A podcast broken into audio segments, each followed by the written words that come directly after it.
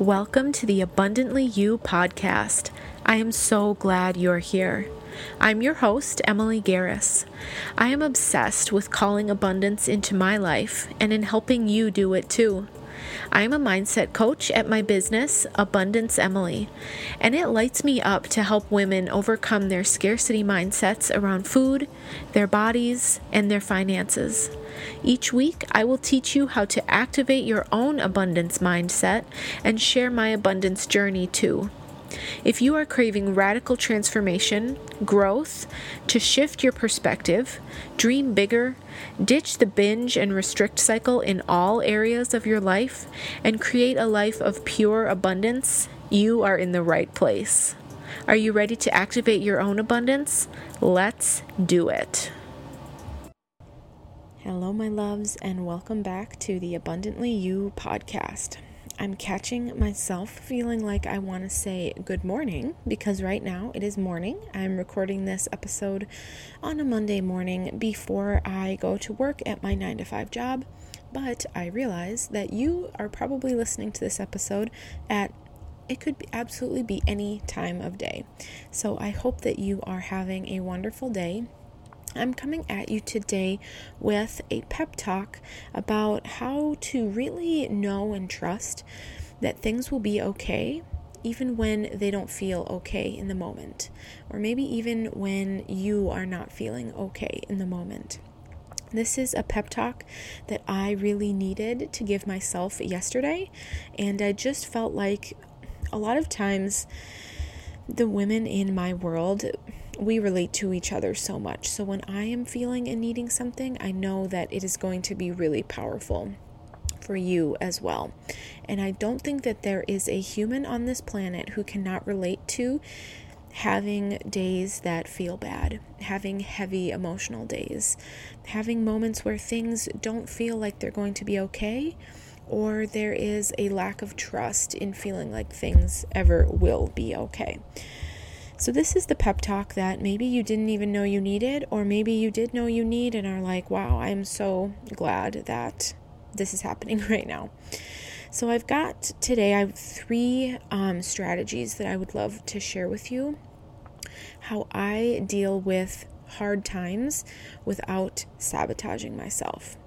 So, first, what I want to say to you is that the hard times that you have gone through or are going through right now, they don't last forever. So, I'm not going to be getting really very specific at all with what I was feeling yesterday because I don't want to say it doesn't matter because it definitely does matter, right? And it matters especially to me. And I know that for whatever you're feeling, it really matters to you. The specifics will matter to you. But I'm not going to get into the specifics in today's episode just because the hard times since the hard times don't last i really want to focus on what are the strategies that we can use to help us get to a better feeling place and not sabotage ourselves. The other thing i want to share is that this is a powerful perspective shift i've had lately and it's really that the hard times are a part of life there was a time when I really used to think, okay, once I get there, wherever that is, I won't have hard days anymore, or it'll be so, so rare. Or, okay, maybe I'll have a hard day, but it'll feel like hardly anything in comparison to, you know, my old hard days. And it has been really powerful for me um, to just really lean into the fact that, yes, I'm going to feel this way sometimes oh, of course I'm I'm feeling this way because X, Y, or Z happened in my life that, you know, brought on a really emotional response to me or of course I'm feeling this way because this happened and I care very deeply about this or of course this happened. Sometimes we have heavy emotional days or sometimes I have days where my mood is just low or it takes a dip or it takes a hit. And to know that that is a part of riding the waves of life and that I don't have to have such a harsh emotional reaction or judgment to myself or feeling like, oh my God, I'm going to be stuck here forever. What do I do? So, here are three of the ways that have really helped me and that I know will help you too, of how to deal with those hard times or those heavy emotions without sabotaging yourself. So, the first one is really to pour into yourself with self care. And this can be however self care feels best to you, however that looks for you. So, for some, it might be taking out a journal and just writing through their feelings, or it might be leaning on a loved one or a friend or a coach or an online community for support. It might mean taking a bath or taking care of your body. It might mean moving your body. It might mean reading a book or listening to a podcast. Maybe this one, right? So, whatever activities make you feel good and make you feel cared for, really important to pour into yourself when you are feeling low. And I know this can sometimes feel difficult. I used to be someone who felt like, oh, I'll do all those quote unquote nice things for myself when I'm feeling good. But really, if I would have done them when I was feeling low, I would have gotten to a better feeling place so much faster. And now, with all this growth and personal development and mindset work and coaching that I'm doing, I care so deeply about how I feel that I know now I don't I don't want to wait until I'm feeling good to do good things for myself. I want to do good things for myself all the time and especially when I am feeling low because that's going to help me get to a better feeling place or just avoid those old self sabotaging thoughts and actions so much more. So, the second strategy is to distract yourself with better feeling things or activities. So, for me, sitting and really just ruminating or dwelling a lot on my thoughts is not helpful. So I definitely think it's important to be aware of our thoughts and spend some time, you know, thinking about how we're feeling or just acknowledging where we're at, checking in with ourselves.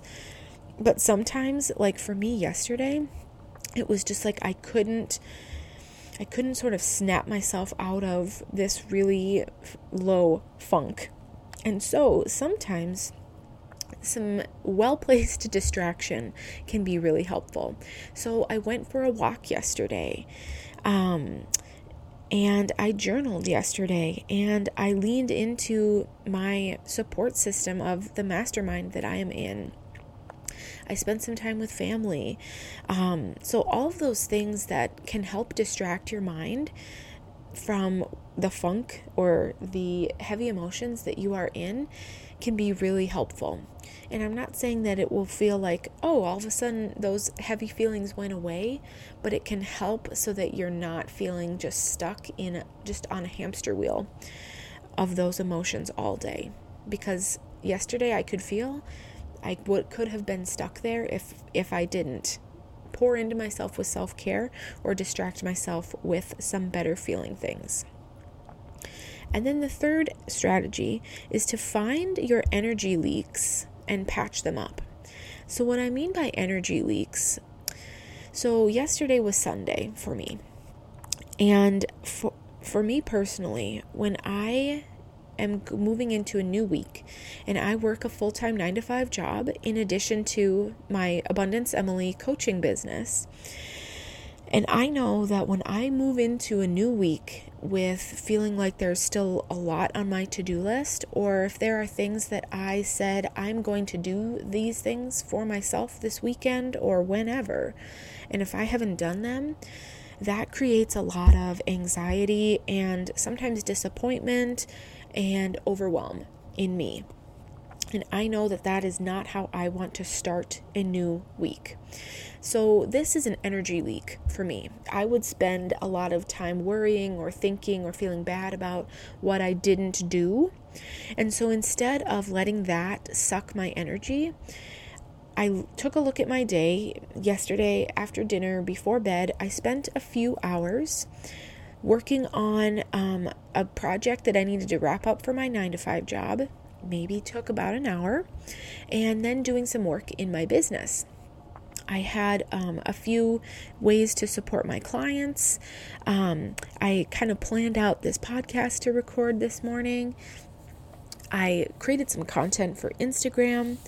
And then I did some of my own personal development work. So, in some of the coaching containers that I'm a part of, I had that work that I have committed to myself to doing because it makes me feel good.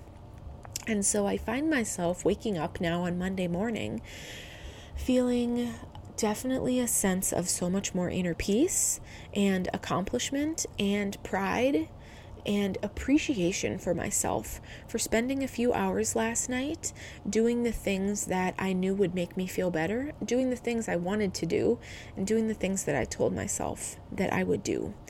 So often, I think, and this was something I struggled with not that long ago. That when I would feel low, I would feel like, well, I can't do anything today. I can't show up for myself the way I said I wanted to, or I can't do the things I said I wanted to do. Whether that be working on my business, maybe catching up on a work project, journaling, walking, moving my body, whatever the case may be. And I I recognize that now as a limiting belief. It's not that I can't do things. I may choose to take some things off my plate to just pour into myself for self care when I'm feeling low, and there's absolutely nothing wrong with that. But I no longer tell myself, Emily, you can't do these things you said you wanted to do. You know, you you said you were feeling low, you've had a hard day you just can't do these things. You just, it's inevitable that you'll have to just lay around and watch TV or just lay and watch YouTube or scroll Instagram before bed. And I did, after I finished this work, watch a couple of YouTube videos just to relax and unwind for the day, which was great. But it's no longer that I have to lay around because I'm feeling low. You know, that can be part of my self care, but also, part of my self care last night was getting some things done that I knew was going to set my week up for success. And again, because I care so much about how I feel, that was really important to me. And I no longer desire to go into a week feeling overwhelmed. If there's things that I can proactively do to set myself up for success. So, what I really want to leave you with is that these strategies have been very helpful to me, and I know they can be helpful to you as well. But I also really encourage you to customize them to you and what feels best to you. And if you don't even yet know what would feel best to you, spend some time with yourself and develop that self awareness and try some things out too and see what works and see what doesn't. You know, we are all so unique that what I do doesn't have to work for everyone, and vice versa. It doesn't all have to look the same.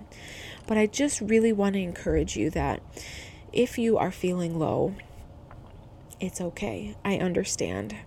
And it is a normal part of life, and it will pass. It will pass. And good times and better feeling thoughts will come around again and with some of these strategies, you can help usher in those better feeling times faster. So please know that self sabotage is not an inevitable thing that you have to do when you are feeling low. This has been one of the most powerful lessons that I have learned as I've gone through my intuitive eating journey and my growth, personal development, mindset work, coaching, all of it. I am sending you so, so much love, and I hope you have a wonderful day.